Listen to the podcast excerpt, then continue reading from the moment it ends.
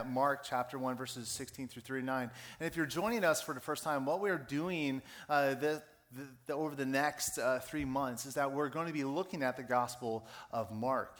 And specifically, Mark is a very unique uh, gospel. It's very uh, quick. It's, there's a lot of action in it. Uh, one of the characteristics of Mark is that you'll, in, you'll notice this if you just read the first chapter. You'll see the word immediately come up rather immediately. And it comes up over and over and over again. There's this quick and fast pace that Mark has in this gospel. And we're calling this entire series The Cross and the Crown. And these are two lenses, two emphases that Mark has in his gospel. He's emphasizing that Jesus is coming to die upon the cross. And so the cross is really symbolizing his love and his servant heart for us. But he is also coming because he is the king. He wears the crown, and so he has all the power in the universe. And yet, so in Jesus Christ, we see how his, he and his using his power to serve us, but he's using his power to call us to have life with him and to have life with God. And so, uh, in other words, Mark is this amazing book that talks about our, what it means for us to be a disciple of Jesus. And today we're going to see uh, very clearly the, the first instance where Jesus is calling men to follow him. He's calling men to be his disciples. So this is Mark 1, verses 16 through 39. You can follow along in, in your worship guides or on the walls beside me. So let's give our careful attention to the reading of God's word now. Passing alongside the Sea of Galilee, he, being Jesus, saw Simon and Andrew, the brother of Simon, casting a net into the sea, for they were fishermen. And Jesus said to them, Follow me, and I will make you become fishers of men. And immediately they left their nets and followed him. And going on a little farther, he saw James, the son of Zebedee, and John, his brother, who were in their boat mending the nets. And immediately he called them, and they left their father Zebedee in the boat with the hired servants and followed him. And they went into Capernaum, and immediately on the Sabbath he entered the synagogue and was teaching. And they were astonished at his teaching, for he taught them as one who had authority and not as the scribes. And immediately there was a, in their synagogue a man with an unclean spirit. And he cried out, What have you to do with us, Jesus of Nazareth? Have you come to destroy us? I know who you are, the Holy One of Israel. But Jesus rebuked him, saying, Be silent and come out of him. And the unclean spirit, convulsing him and crying out with a loud voice, came out of him. And they were all amazed, so that they questioned among themselves, saying, What is this? A new teaching with authority. He commands even the unclean spirits, and they obey him? And at once his fame spread everywhere throughout all the surrounding region of Galilee. And immediately he left the synagogue and entered the house of Simon and Andrew with James and John. Now, Simon's mother in law lay ill with a fever, and immediately they told him about her. And he came and took her by the hand and lifted her up, and the fever left her, and she began to serve them. That evening at sundown, they brought to him all who were sick or oppressed by demons, and the whole city was gathered together at the door. And he, and he, he healed many who were sick with various diseases, and cast out many demons and he would not permit the demons to speak because they knew him. And rising very early in the morning, while it was still dark, he departed and went out into a desolate place, and there he prayed. And Simon and those who were with him searched for him, and they found him and said to him, Everyone is looking for you. And he said to them, Let us go on to the next towns, that I may preach there also, for that is why I came out. And he went throughout all Galilee, preaching in their synagogues and casting out demons. This is the word of the Lord. Let me pray for us. Father, we ask for your blessing now as we look at your word. May we see and learn what uh, you, you're calling us to do in our lives. In Christ's name I pray. Amen. Sometimes my son wakes up first thing in the morning and he's crying. It's, it's clear that when he's crying, he didn't sleep that well that night. And so he's waking up groggy, he's tired, and he's, he's, he doesn't want to, to be awake. And, and he just doesn't fall back to sleep yet. But on other times, he wakes up and he decides that he's going to play with his cars. And so you hear him talking. I say, don't do that. I was like, stop it. And he's talking to his cars for some reason. And I, I have no idea what conversation is going on or what he's doing with these cars, but he's playing with these cars.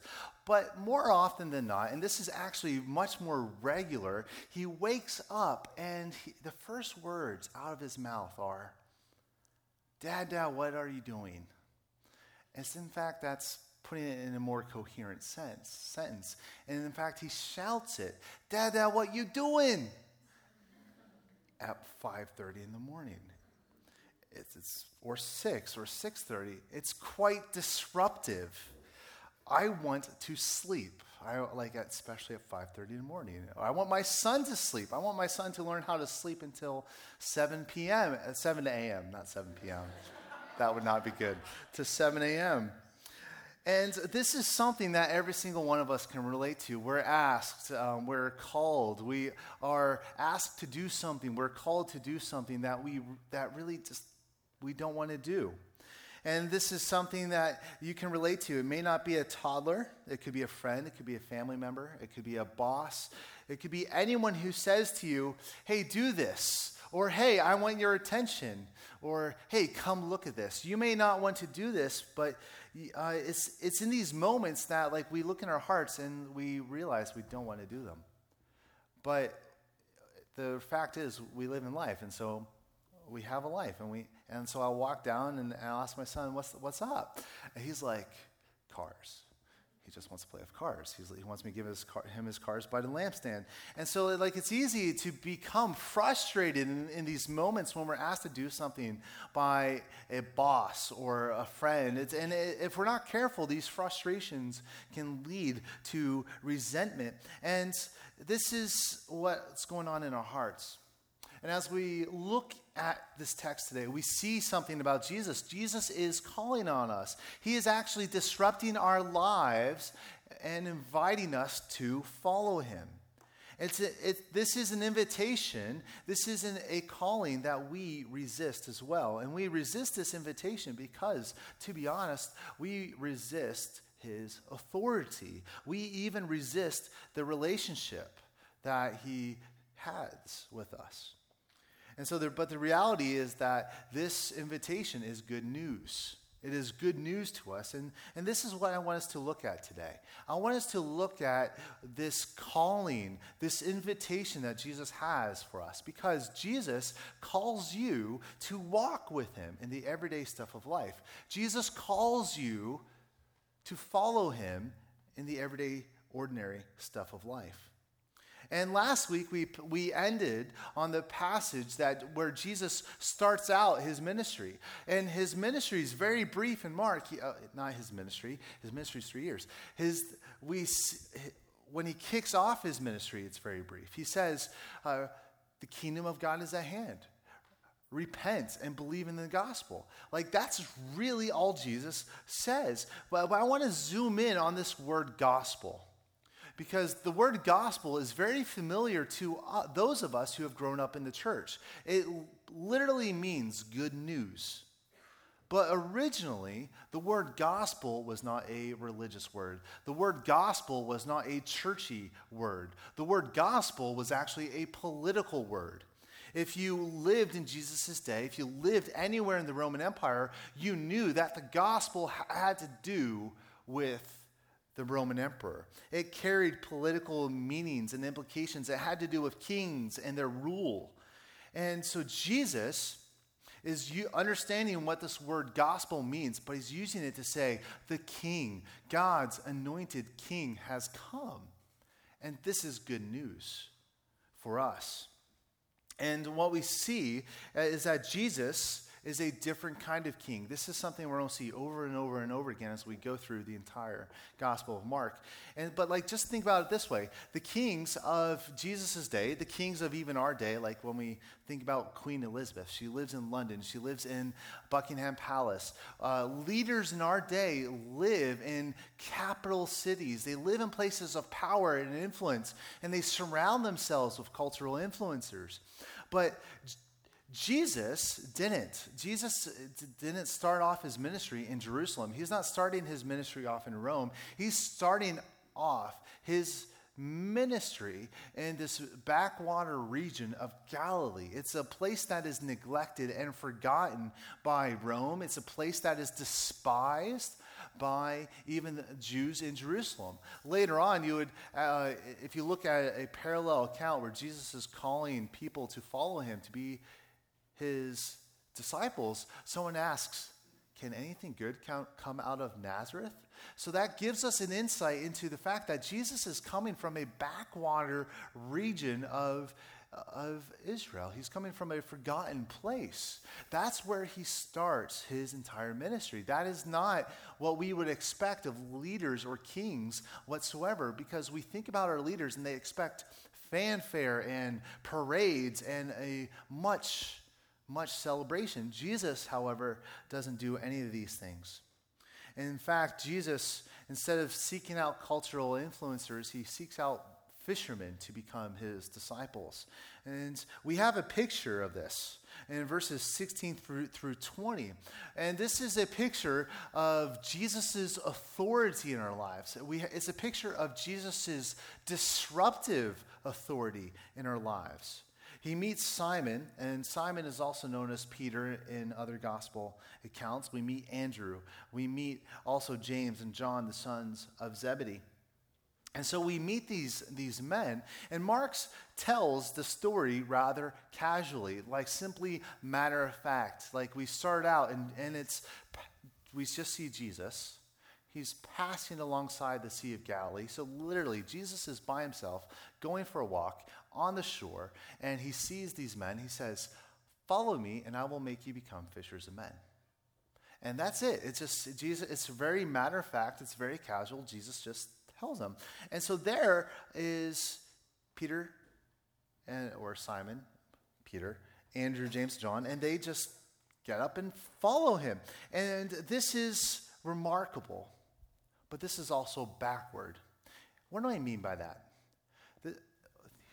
here's, here's why this is backward. Simply, simply, this is backward because students were the ones who picked their rabbis. What's going on here is here's Jesus, here's the rabbi coming to pick his disciples. And so, to, to just help you understand how much of a paradigm change this would be, it, it's like this it would be similar to the way that we apply to colleges. When we apply to colleges, you, you take an application, you print it off, or you fill it out online, you write down your community service, you write down your GPA, you attach your transcripts, you get your recommendations. Basically, you're applying to your chosen schools to say, hey, look how amazing I am. You're trying to tell these schools that you are a competent human being and they would be proud to have you as a student that they want to have you take their, their courses. But that's, that's, that's, so that is how the, in a sense, how the disciples would think about this. That students would go and pick their, their rabbis. But what, and just imagine just one day, just Princeton saying, I want you. Like it's out of the blue. It's weird. It's backward and there's been no tr- vetting process. There's been no application. There's been nothing like that. Jesus just comes up and says, I want, follow, follow me and I'll make you become fishers of men. This is good news. This is good news. This is also a sign that Jesus' kingdom is different than our way of life, but this is good news.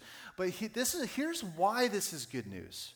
Because the disciples are not different from you or I. They are regular men. They are regular human beings. They have fears. They have hopes. They have regrets. They have sin. They have guilt. They have shame. And, and they have families and work and more. And Jesus just comes to them. He invites them to follow him. And they do. But he invites them because of grace. He invites them because of his love. He accepts them to be his disciples because of grace. So Jesus comes to us when we least expect, uh, expect him to come to us, but Jesus is also coming, and they're, they're, fr- they're, frankly, none of us are qualified to follow him. But Jesus doesn't care Not like he's not asking for us to say, hey, I'm only coming for the best of you. I'm only coming for those who are competent. I'm only coming for those who are good or righteous. That's not what Jesus says at all. In our assurance of forgiveness, we read this, where Andrew read this for us. The Son of Man came to seek and save the lost. See, Jesus is coming to seek and save the lost. He's, he's coming to us, and that's it. He wants us to have life with him. And so this is on display for us here. And this is good news.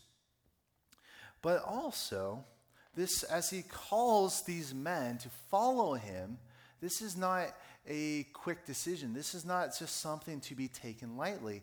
So the reality is that Jesus is calling us to have life with him, to walk with him in the everyday stuff of life, but this is not a, a call, an invitation just to think about hastily or too quickly. This is actually a, a call, an invitation that if we are taking it seriously has insanely drastic ramifications for our life.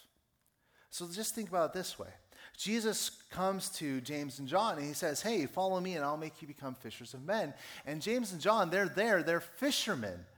They, that, that's their job, but they're actually working for their father, Zebedee, and, and it's a highly successful family business. There are servants around them as well. And, and just to put this in context, the, in this day and age, it is a patriarchal culture where the, the dad, regardless of his age, regardless of your age, would be the head of the house.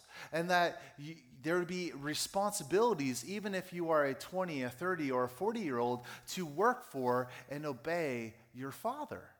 And so here's this call, and all of a sudden, James and John get up and leave the family business. That's mind blowing. But then, even he comes to Simon and Andrew, he says, Hey, follow me and I'll make you become fishers of men. And they leave their vocation, they leave their careers to follow Jesus. And so, what we need to see here is that when Jesus invites us to follow him, he is pro- promising us, he is inviting us to a life that is going to be different. In other words, Jesus is inviting us to change. He's inviting us to experience transformation. And so when Jesus invites us to follow him, he's going to recenter everything in our lives. He's going to reorganize our lives. He's going to reprioritize our lives. He's going to uh, help us and change how, how we think about our marriage, our families, our work, our finances, our homes, and everywhere in between. Jesus recenters our lives and, and, and will do everything that is necessary for God to be at the center of our lives. so, in other words, this is going back to a word I've been using over and over again. Jesus disrupts our lives to ensure that God is at the center of everything we do. And so the invitation to follow Jesus is an invitation to be changed. Now, sadly, I need to take a step back here because this verse, where we are called to follow Jesus and he will make us become fishers of men, has been greatly misunderstood and perhaps even abused. Because what, what's going on is that some get, can use this verse to give the understanding that being in ministry is the best thing ever. And like for example, I remember one pastor and he would pray that like, hey, I pray that my grandson would be be the, a, a pastor because that's the greatest calling there is. And and that is a, a misunderstanding of this. And, and, and I see how this can actually affect us. Um, for example, and, and, this is uh, in a way that this is actually harmful. Um, and so this past week, I, I was meeting and, and, talking with Angus and Emily Yao. And if you know either of them, they are fantastic. They're, uh, they serve our church in, in great ways. And both of them work in college ministries and, and at different schools, different college ministries. And they, they developed a real amazing heart for missions. And so they join a missions organiz- organization, and that's actually how they met. Well, as they're traveling the world, playing music and, and doing global missions. And, but in my conversation with them, they, they, they said this line uh, is like, you know, it's hard to figure out what it means for us to follow Jesus in the boring part of life. It's, and so it's easy to, to understand what it means to know Jesus when we're doing missions, when we're doing ministry. It's hard for us to understand what it means for us to follow Jesus as just parents, as people who are uh, cleaning teeth or being a, an IT person.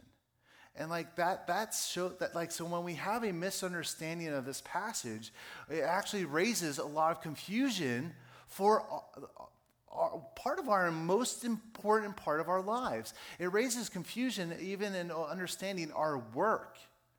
Because the reality is, like, our work is actually important to God. One writer put it this way that work is integral to God's mission instead of being incidental. God delights in, in our work and he uses it in very powerful ways. And like the, so the point is, is that if Jesus, if you're call, going to be calling Jesus your Savior, He's going to be at work in your life in the everyday stuff of life. You're following Him in the everyday stuff of life, including work, including everything that you, you do. And like, look again at Jesus' words here. Follow me, and you will become fishers of men. Jesus is talking to these men in language that they understand. He's talking to them and because the, and he's these men are fishermen. This is their job. This is their vocation. But what Jesus is saying is that if they follow him, he, their entire lives are going to change and their lives are going to revolve around people. And so Jesus is speaking to them in a way that they understand, which is their vocation, which is their careers. So he's telling them, like I just said, that their entire lives are going to be about other people. Jesus redirects our lives toward other people. He tells them to leave their old vocation of being fishermen behind, to leave their dreams in order to pursue His. And again, that's disruptive. And perhaps you're here thinking, it's like, well, that sounds incredibly like hard. Jesus is calling us to put aside our hopes and dreams and pursuits and pursue His. What's that look like? Well, it could look like many different things. There's like 40 different people in here. So that's 40. It looks, it's going to look different in every single one of our lives. The, the fact is the, the, the sameness, the, the, the same thing that is going to be unchanging is the fact that it's the call of Jesus upon our life. But it's going to look different for each one of us. And here's just one example. This is from writer Justin Whitmel Earley. Um, he uh, wrote this book called The Common Rule, and he shares this story. And this is how he starts out. After studying English literature at the University of Virginia and, and marrying my wonderful wife from there, we spent a few years living in China as missionaries.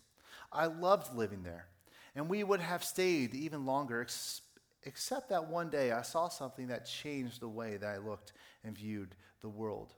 I was taking a walk on a, on a pedestrian street, and in the space of 10 minutes, I witnessed four things. I witnessed four things. One thing, the first was someone was dealing drugs. The second was someone was running a brothel. The third was someone was selling stolen laptops. The fourth thing was a political protest. And except for the political protest, all uh, the other three things were normal in China.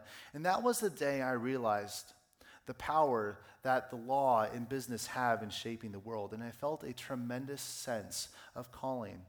I felt the Lord telling me that if I wanted to follow him, I should do it in those arenas. He wanted me to be a missionary as a lawyer. And so we, we moved from China to live in D.C. and enrolled at Georgetown. The picture that I'm giving you right here is that here is a man who is following the call to Jesus, and it's not being a missionary in the conventional sense that we think about, where going overseas, it's actually pursuing a, a career. And, and it's in that career that God is calling us to be missionaries. And so, so sometimes In, in the case of my life, following Jesus means being a pastor. And so sometimes for your life, it could be mean being a lawyer or a student, a graphic designer, a social worker, or a mother, or uh, all, anything else. The invitation is going to be different for every single one of us, except for one thing. Jesus is the one who calls us, except for the fact that Jesus is a king. He is not only a king, he is the king, and he is calling us to follow him. He's calling us to put aside all the things that enslave us. He's calling us to put aside these, these good things that can actually entrap us and to put him at the very center of our lives. And so when Jesus says, Follow me and I will make you become fishers of men, Jesus is using language they understand in terms of their career and provocatively engaging their imagination. He's causing them to imagine and to dream of a new life with him. And that's what Jesus is calling us to do. Jesus is calling you, calling us to follow him in the everyday stuff of life. And so, as the invitation is different for every single one of us, this is actually where the truth hits home, where the truth hits our hearts in a very powerful way. Because what is the ultimate authority in, in our lives? What is the ultimate authority in your life? Because every single one of us lives for something. We live for something. We live for someone. Something rules our lives. And perhaps it's work. And so, if it's work, perhaps the first thing you do in the, in the morning is check your phone, check your email. And you want to respond. You want to be known as a hard worker. You want to be known as a competent and reliable person. So, you're checking work first thing in the morning. Or perhaps it's a friend, a spouse, and all you want to do is please them. And so you want their love, you want their affection. And so you're anxious when you don't receive it. You're paralyzed when you don't receive it. And you find yourself making sad or, or foolish decisions. And so the, the reality is that, so as that's the reality, every single one of us lives for something. But the good news is that Jesus is a different kind of king. Because Jesus is the king who lived for you. Jesus is the king who died for you. He knows all your failings, yet he loves you. He lived and he died on the cross for you. So Jesus is not just your king, Jesus is also your rescuer who comes to rescue you and to free you from your guilt, to free you from your sin, to, to free you from your greatest enemies. That's the type of king that we have. And that, that is why this king is, is this king's coming is good news, but it is also why this king's calling is good news as well. Because he invites you to follow him in the everyday stuff of life, and that's an adventure where He is inviting you to come and experience true life as you follow Him. Let's pray. Father, we thank you for your word. We thank you for your grace and your call upon our lives. We ask that in the coming weeks, uh, days, and weeks ahead, you would give us an awareness of what it means and what it looks like for us to follow you. And that we will see firsthand how you will make us become fishers of men. And it's in Christ's name I pray. Amen.